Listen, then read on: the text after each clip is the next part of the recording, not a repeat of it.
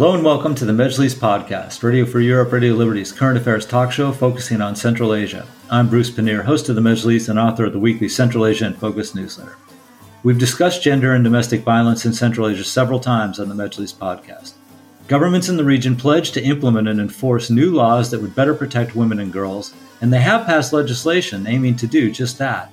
Yet shocking stories continue to come out of Central Asia about gender and domestic violence. In Kyrgyzstan, in late September, a woman was brutally attacked and permanently disfigured by her ex husband. The woman had complained to police several times about the abuse of her former spouse. Her horrific story is sadly only the tip of the iceberg when it comes to gender and domestic violence, and many other stories of official neglect and apathy toward the plight of women have emerged since the attack. Why is the law not working to help curb violence against women and girls? And I need to remind that we're talking about Kyrgyzstan. Media in that country is relatively freer than in other Central Asian countries. The problem of gender and domestic violence is just as bad in these neighboring countries. It just doesn't see, receive the same amount of coverage.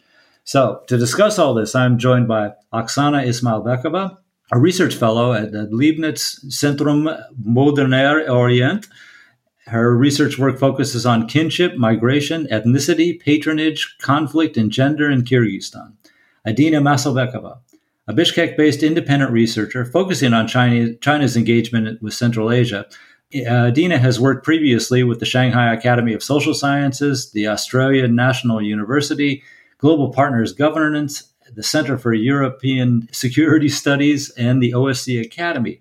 Leila Seiitbek, a lawyer living in exile in Europe. Leila is the chairwoman of the NGO Freedom for Eurasia and a member of the working group uh, for the Global Treaty to End All Forms of Violence Against Women and Girls. Thank you all for being on the program today. And I want to start by kind of trying to set the table here a little bit so we can we can understand um, you know this what the law is supposed to do for these people. Um, and actually, start with anybody here, but to to whom are should women appeal uh, when they're the victims of abuse or violence? And what are the authorities supposed to do to protect them? I'll um, I'll take that. So um, it's it's it should actually be quite simple. The process has to be really simple.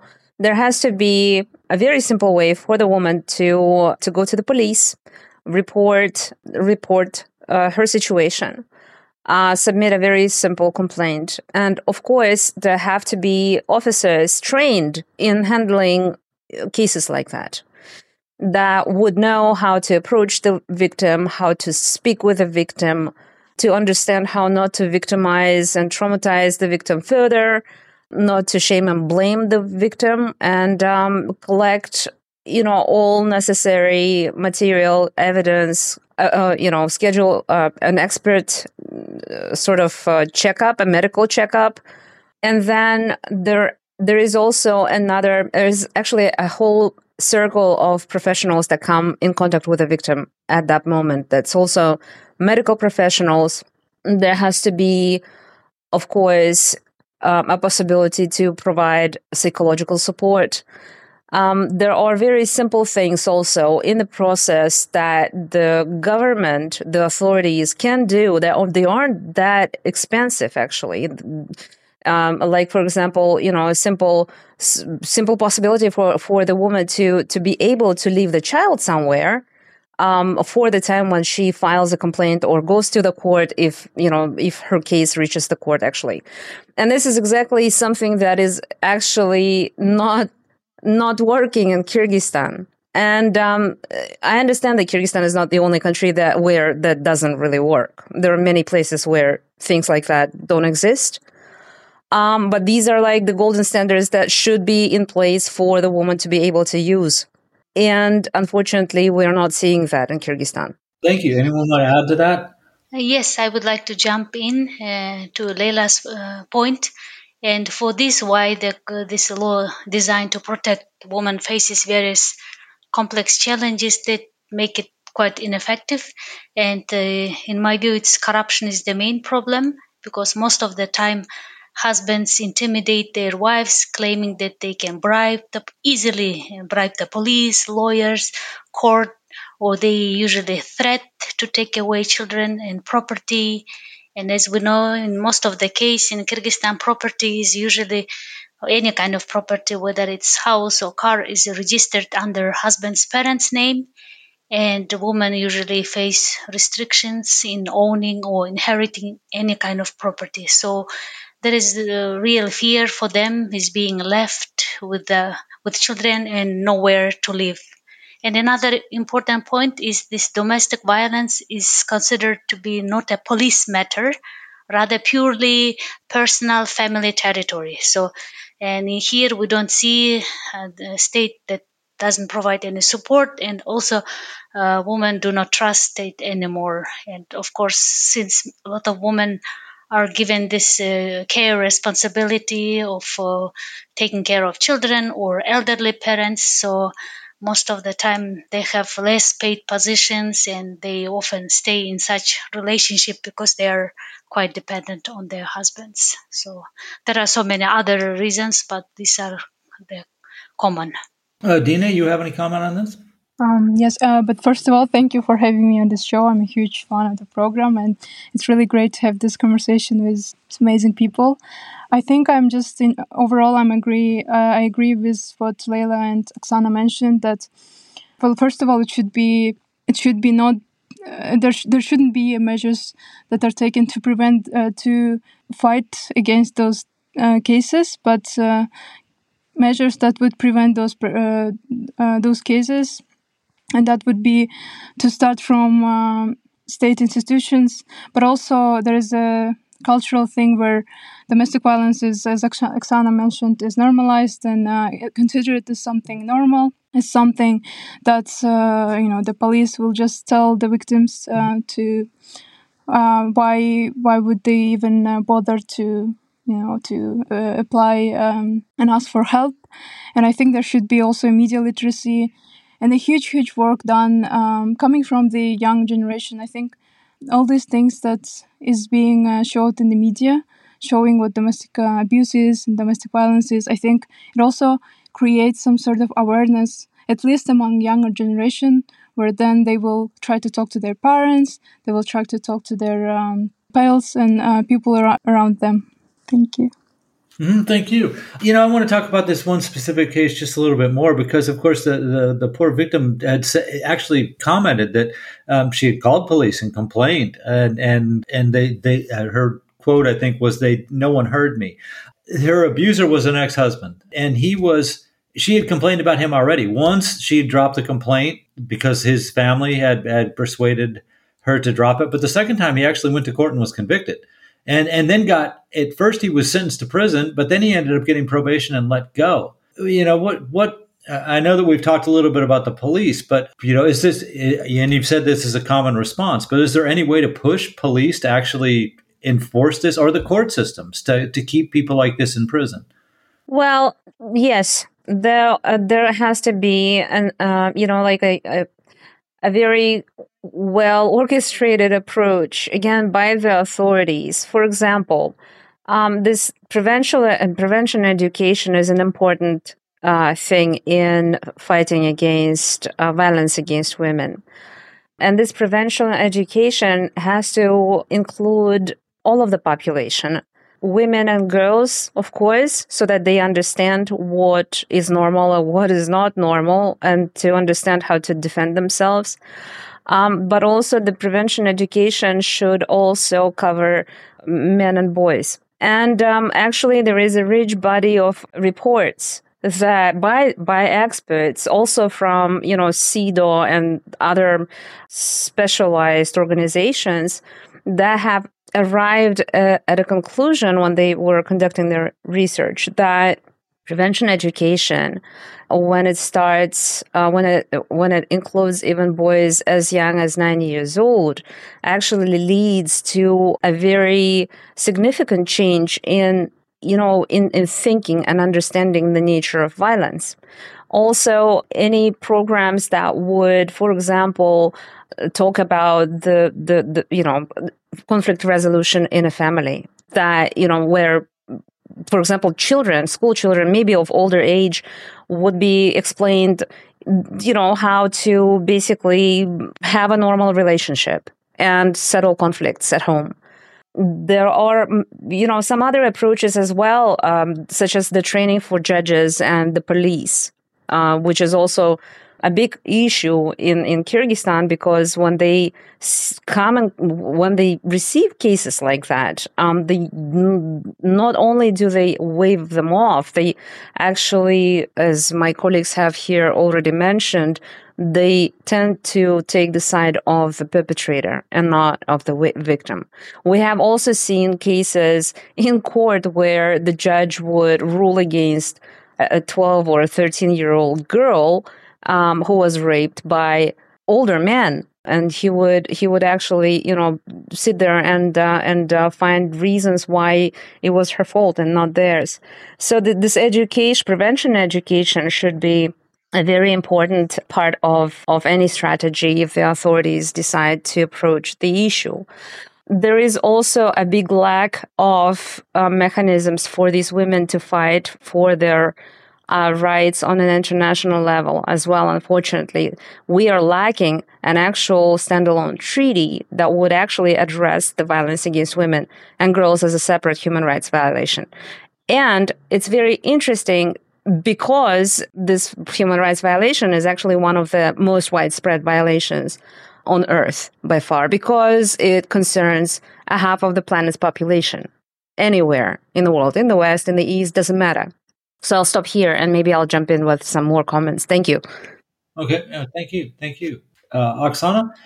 Uh, uh I'm all, uh, well. If you want to add something, you can add something. But I also have another question here too. That in this case, the the the perpetrator of this crime, the the one that that attacked this woman, he was uh, one week later, he was actually convicted in court, but for for violence against a, a different ex-wife, right?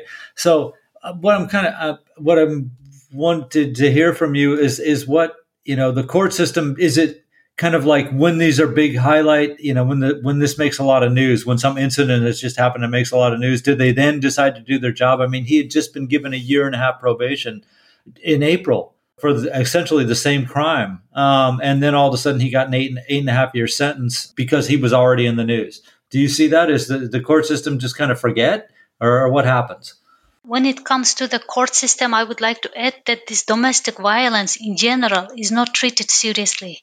And the, for example, a lot of district staff, court or lawyers are all male, and they only uh, get involved very seriously when the incidents happen. And they are more interested in counting numbers or resolved cases or if there is rape. And so they want to focus on the cases uh, rather than uh, preventing them in the first place. So, and uh, probably this uh, the whole court legal system uh, does not treat domestic violence as uh, seriously.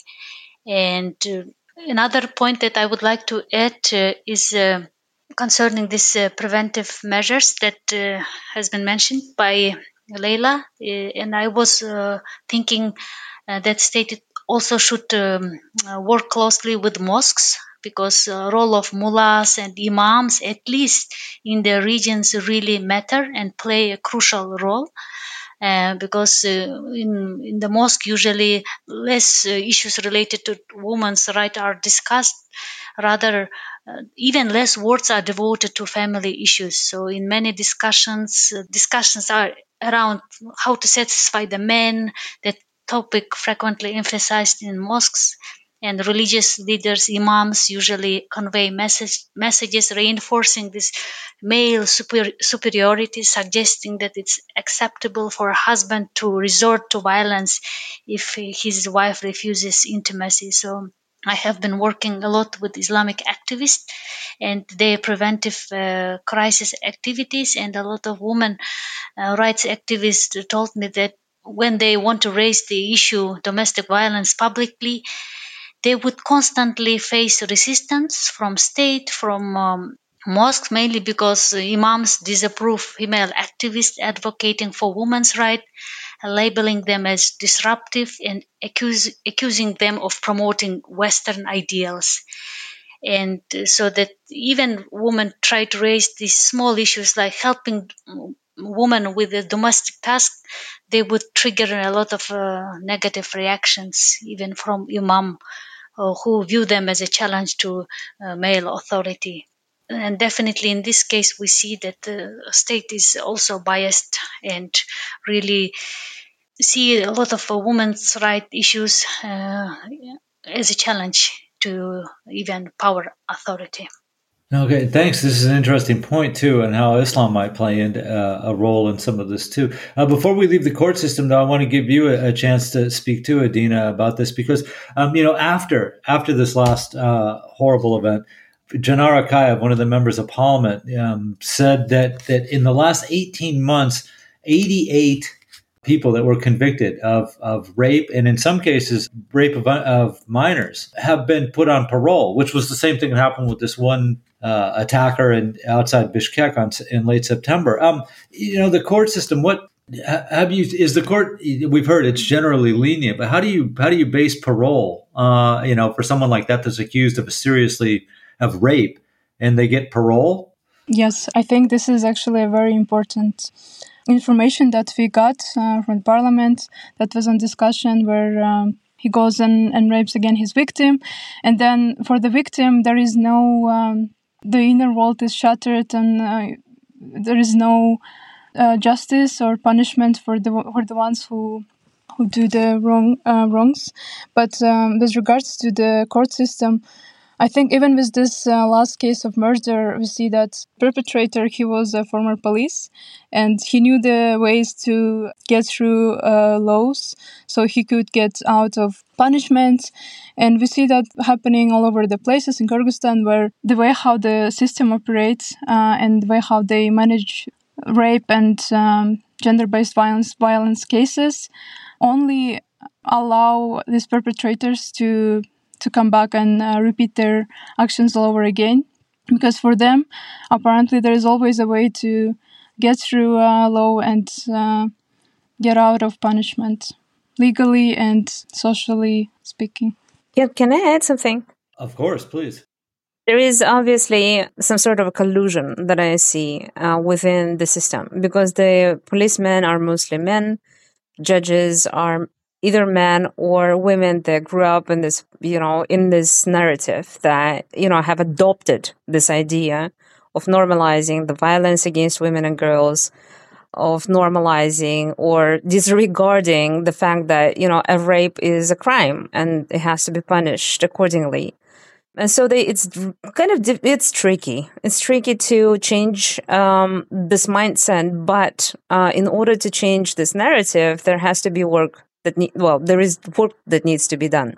The other problem that we have been able to identify is basically a lack of there is no scorecard for the states you know something that would allow the the activists and um, the international community to basically measure the progress that the state is is making in addressing this issue there is there is like no no way to to measure it. The current system in, uh, of reporting by the states um, it's it's very loose, and um, they can you know basically provide a, a, paragraph or two paragraphs of some sort of a text um, that wouldn't contain any concrete statistics or wouldn't be sort of like in a, in a form of um, an application of sorts, you know, where they would actually have a question and a clear answer that needs to be given. Yes, no, how many cases were prosecuted, how many perpetrators have been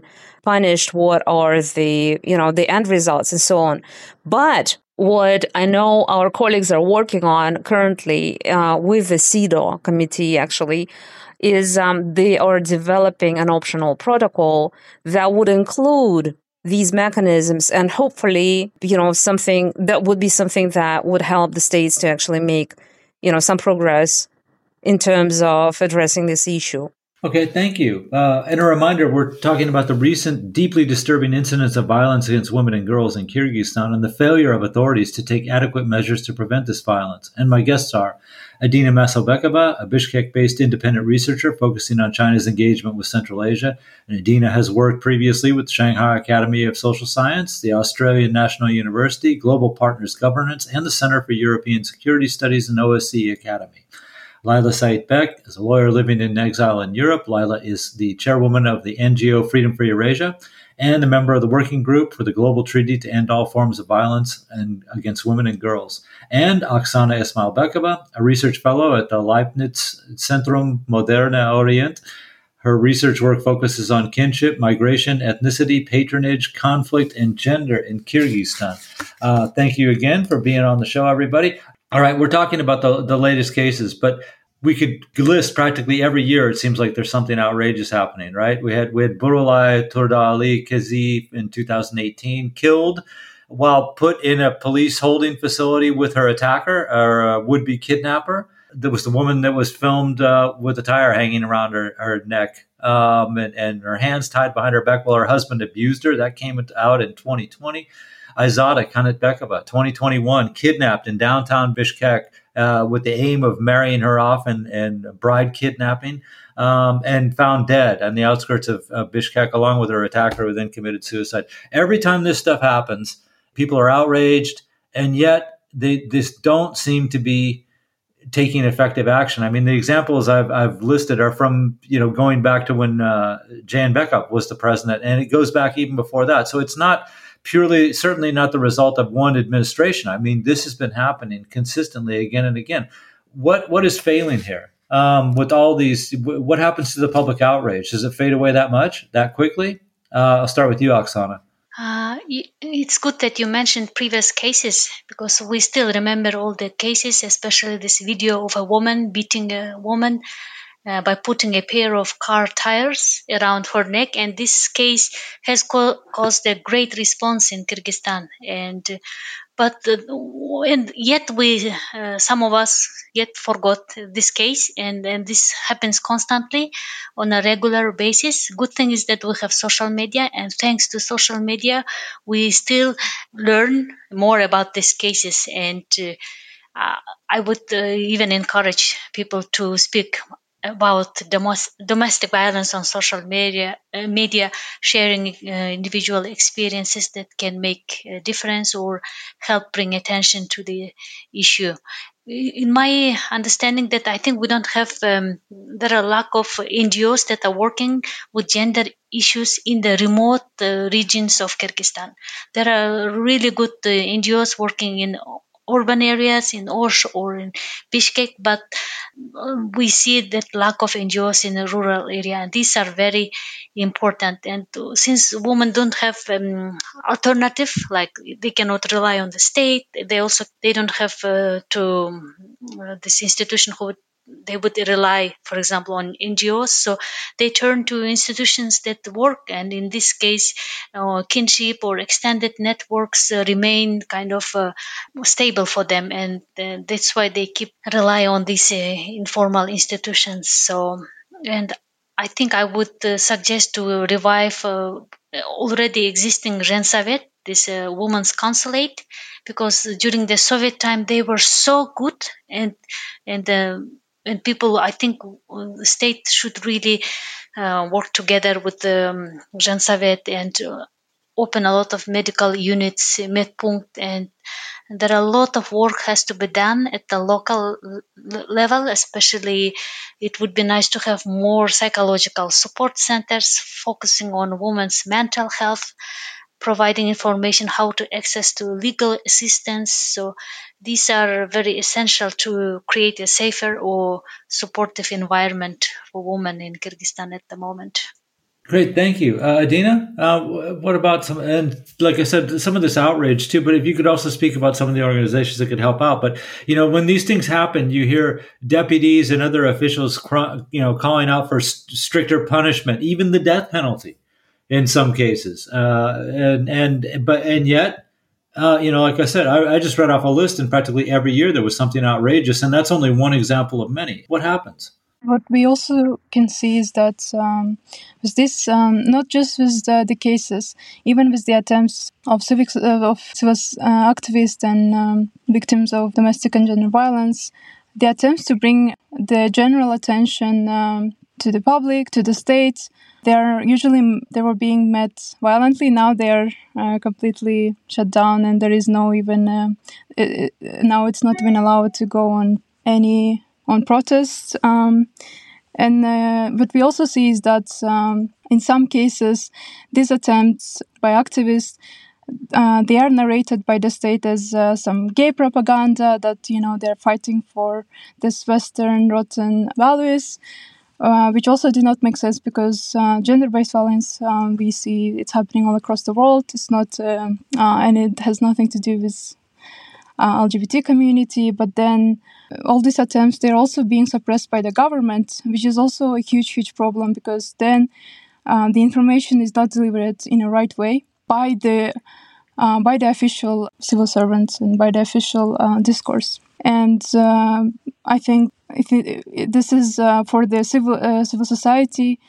Uh, now it takes courage to to keep fighting because we've seen um, that in the past during the 8th of March during the protest and peaceful marches there were women um, seized by the police and brought to the interrogations um, and I think this is also very important that, the state supports, at least partially, these uh, efforts that try to talk about these important issues.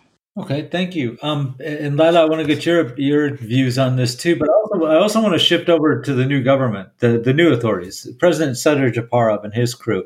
There was a case uh, just it, actually, it's been ongoing for a couple years now. But but the, a couple months ago, the Constitutional Court ruled in favor of a woman called Altyn Kapalova, and she wanted to use the matronymic, not the patronymic, for her children because she said the fathers had never been around, hadn't paid any alimony, had never shown any interest in the children. So she wanted to use the the matronymic and give them her name. Now, and just to be clear on this, this was the Russian thing, right? I mean, she, as far as I know, she didn't want her children to be someone you know, Altyn Kyzy or Altyn Uulu or something. It was just a Russian one, you know, the Russian name that she was looking to use for. But and yet, the head of the security committee, Kamchibek Tashiev, objected to this on, on Facebook. We objected to the Constitutional Court's ruling that she would be able to do that.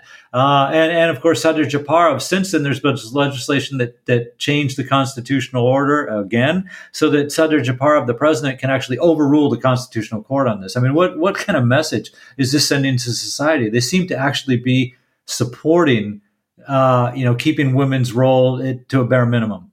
Yeah. Um, I also think that this was a pretext for the authorities to finally do this, you know, reform of constitutional court to allow themselves to basically override or uh, overhaul the decisions of the constitutional court that they don't like or somehow overlook and it comes out and they realize it's not a good decision for them so basically it gave them an opportunity to give themselves uh, the authority to influence and control the constitutional court's decisions um, in terms of the statement of Tashiev in regards to the matronymic, um, it's quite interesting that the, the head of the national security agency would even would even actually speak out on that. I don't because this is not an issue of national security.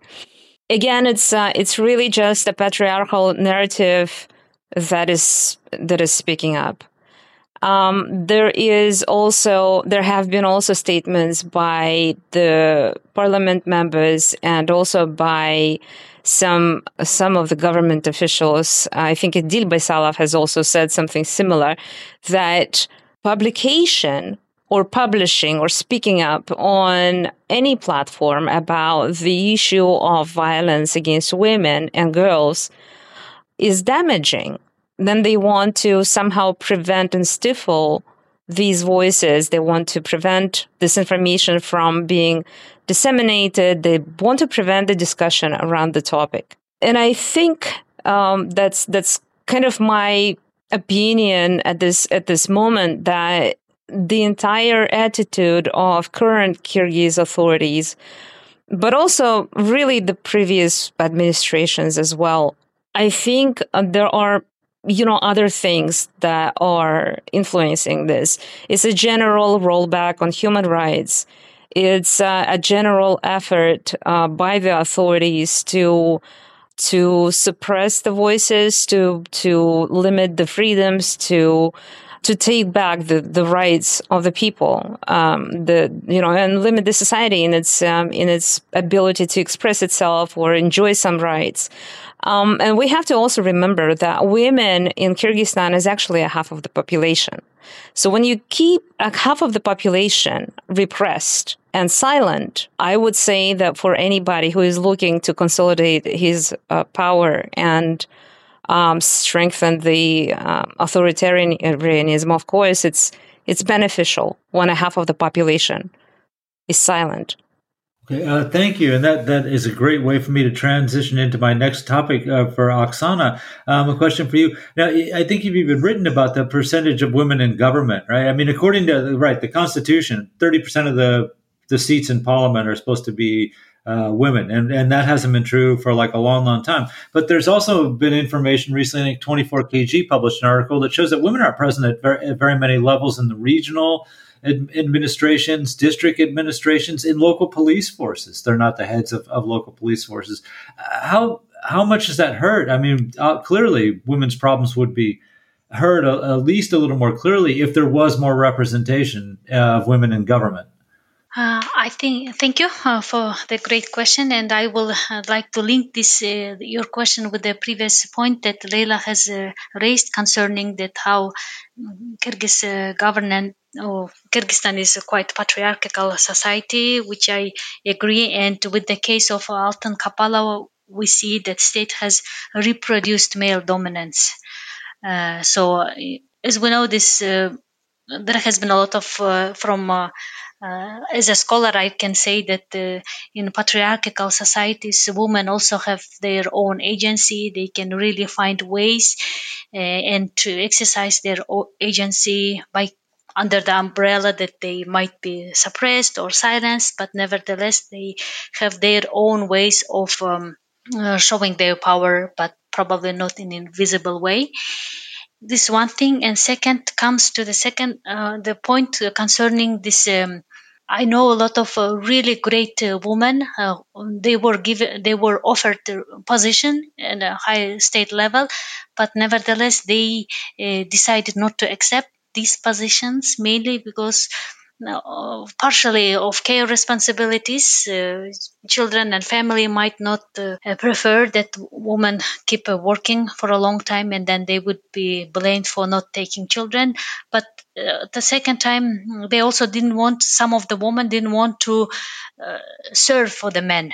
Uh, when they start working in the state administration. So it, I would see this kind of resist is one way of resistance they don't want to work with these men.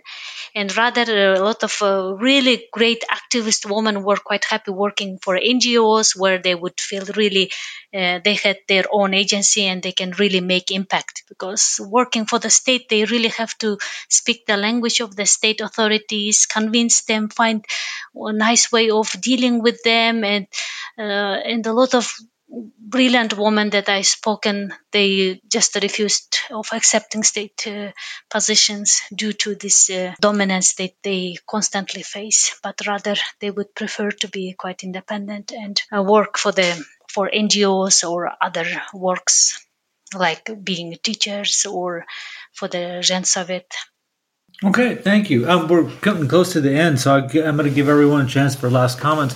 But also, if you could mention what what sort of social safety net do women and, and, girls have in Kyrgyzstan outside the legal system? I mean, are there what kind of organizations are out there, uh, NGOs or, or local organizations that could possibly help, especially if women have a legal problem?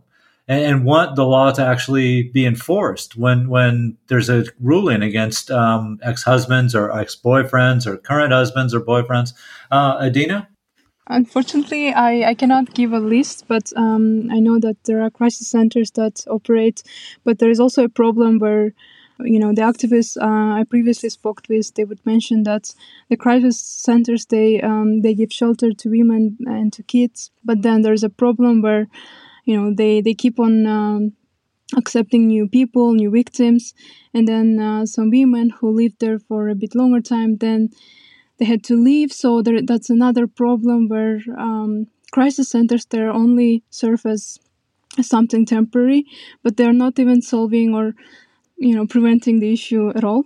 And I think another problem that we have is um, with uh, especially with rape cases. Uh, recently, there was a case with a girl who was assaulted by a taxi driver, and then she went to the police, and she couldn't even report about the real case, so she lied about the driver stealing her phone because she was ashamed to report about the assault case, the sexual assault case.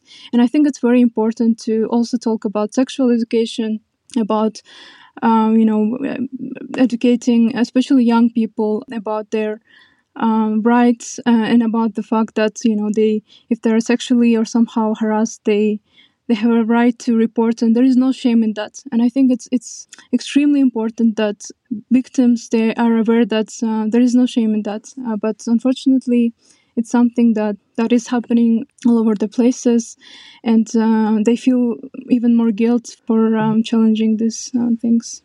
Okay uh, thank you. Leila I can't really say the names of the organization right off the top of my head, but um, there are organizations in Kyrgyzstan that um, that run shelters for uh, victims of domestic and sexual violence and they also can refer the woman to lawyers, to lawyers that specialize in cases of um, sexual violence and, and, domestic violence as well. And they have um, already been able to um, to collect some experience on how, how to handle these. But I guess my recommendation to women would be, and I, I do tell that to the the women that we are in touch with on ground that they should continue going to the professionals that are supposed to be doing this job. And although at this time it's not bringing the results that they are supposed to produce they this the, these efforts should not should not stop. It has to. It, just the process has to has to continue. Um, and unfortunately, we do have these um, tragic cases, such as with um, the, the the recent case that you have mentioned, where a husband, a former police officer, has mutilated his wife, his ex-wife, after after numerous efforts by her to to um, appeal to the police and the courts um, we I, I i'm afraid we will have more cases in the future i don't think this is the last case unfortunately and um, I do think that it's very important, as um, Aksana has mentioned, to engage the religious leaders in this work. And I hope the authorities will maybe change their mind and um, eventually will agree to engage you know more of a society into solving this um, this issue. Because obviously the suppression of freedoms might be of an interest but the situation of women and actually the violence against women and girls is actually something that is a factor in in country having very big economic problems because it causes losses. It actually causes huge financial losses to the state. Um, and when they start understanding that, I think maybe that will help them. Maybe that will help them to to start taking steps towards towards finding some you know some solutions that are already there. They they don't even need to be invented. It's all it's already all there. They just need to um, use existing existing materials that are already produced by by the experts in the field. Okay, thank you. Um, Aksana, you get the last word. Yeah, thank you. I would like to raise important issue, which is the role of Islamic activists, female activists, especially their role in preventing such crises, and they have been really effective, even uh, more, even better than the state uh, can provide.